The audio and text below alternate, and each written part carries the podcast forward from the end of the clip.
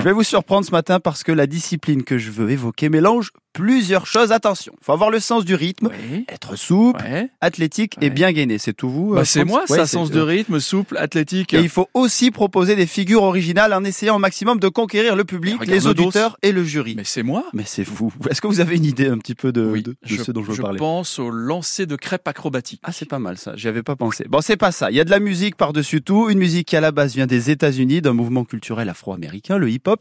Ce sport, c'est le breaking, le breakdance. Oh, c'est considéré comme un sport. Bon, alors c'est vrai que j'imagine les, les pratiquants disent oui, depuis euh, longtemps, mais est-ce que c'est officiellement un sport? C'est ça le dos. Eh ben, je me suis posé la même question, Ah, vois, on France. se pose les mêmes Et j'ai mené mon enquête. Je Ah. peux vous dire sans trembler des genoux que oui, c'est un sport à part entière qui sera même un sport olympique au prochain JO de Paris en 2024. C'est fou, non? Tu bluffes. des épreuves de breaking qui font partie, bah vous savez, des sports additionnels sur les prochains euh, JO de Paris, comme euh, l'escalade sportive, le skateboard ou encore le surf.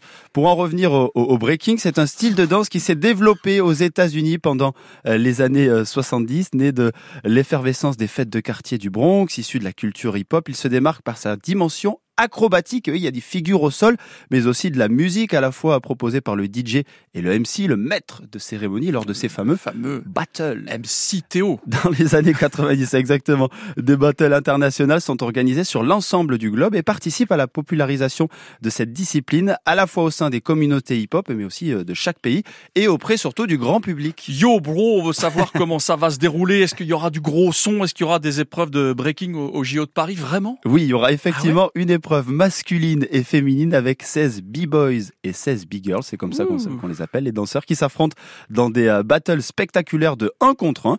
Les athlètes vont enchaîner les power moves, c'est comme ça qu'on appelle, avec des figures, vous savez, comme la coupole, quand on tourne sur le dos très vite. Ah, mais vous le faites ça, dans l'open space. je le fais, moi. Oui, oui, ben voilà, c'est ouais, ça. ouais. La coupole, les six tapes ou encore les freeze, ils vont devoir s'adapter et improviser sur le son du DJ pour euh, essayer ben, de séduire un maximum les juges et remporter le premier titre olympique de breaking de l'histoire des JO. Ça, c'est beau.